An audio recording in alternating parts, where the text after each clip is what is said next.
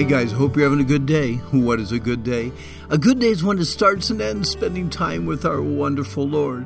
We continue our meditation, daily meditations in the life of Daniel from the book of Daniel, living with lion like character. Today we're kind of focusing on chapter 2, verses 1 to 13, where we can see the foolishness of pride. There's an abundance of foolishness connected with pride. Let me read some from the passage. In the second year of the reign of Nebuchadnezzar, uh, Nebuchadnezzar dreamed dreams where his spirit was troubled and his sleep brake from him. Then the king commanded to call the magicians and the astrologers and the sorcerers and the Chaldeans for to show the king his dreams. So they came and stood before the king. The king said to them, I have dreamed a dream, and my spirit was troubled to know the dream. Then spake the Chaldeans to the king in Syriac, O king, live forever. Tell thy servants the dream, and we will show you the interpretation. The king answered and said to the Chaldeans, The thing is gone from me. If you will not make known unto me the dream with the interpretation thereof, you shall be cut in pieces, and your houses shall be made a dunghill. Whoa. King Nebuchadnezzar's pride and self centeredness were evidenced by his incredible bursts of anger and rage, including death threats of ripping people apart limb by limb and burning down their houses. Arioch was ordered to kill Daniel and his friends, but Daniel wisely stepped in and used this scary, life threatening situation to draw attention to God. Has pride, anger, or wrath impacted any of your personal relationships? If so, in what way?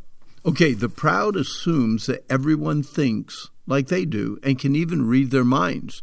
Daniel 2 1 to 13 proves it. Nebuchadnezzar's dream team of sorcerers, astrologers, and magicians were called into the palace and told to tell him what he dreamed the night before, or else. The else meant they'd be cut up into pieces. As foolish as this sounds, Nebuchadnezzar was not too much different than angry leaders, sometimes even angry friends, and sometimes even angry parents, who say things like, You know what I mean? What do you think I was thinking? Don't be stupid. Think. Okay, it's extremely difficult to be around angry people who think that you should know what they are thinking or could read their minds.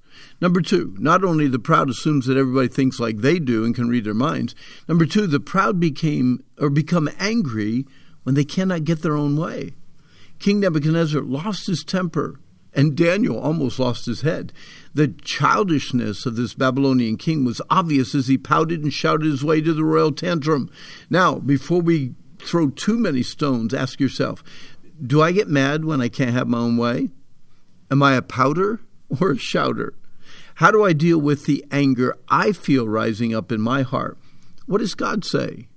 Well, Proverbs 13:10, only by pride comes contention, with the well-advised is wisdom. Proverbs 16:18, pride goes before destruction, a haughty spirit before a fall. Ecclesiastes 7, 9, be not hasty in your spirit to be angry, for anger rests in the bosom of fools. The proud stubbornly refuse to listen to godly counsel. It is insane to ignore God. It is insane to think that you're greater than God. In the fourth chapter of Daniel, God is referred to as the Most High God. Six different times, God is sovereign ruler, not just in heaven, but also on earth.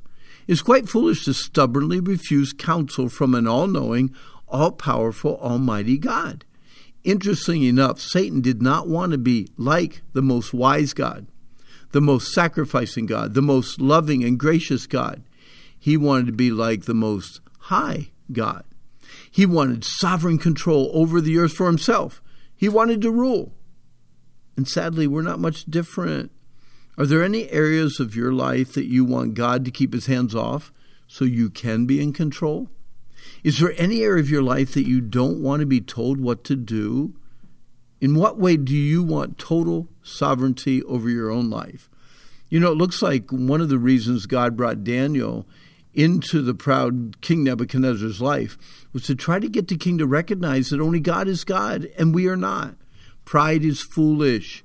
Pride thinks in foolish ways. Pride paves the path to more and more foolishness. God's patience with Nebuchadnezzar's pride is remarkable.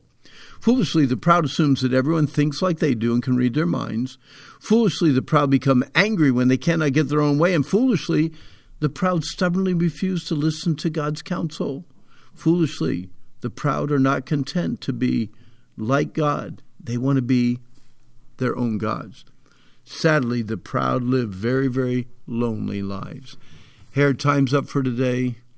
Let's not be proud. Let's be humble before God. Everything we have comes from Him.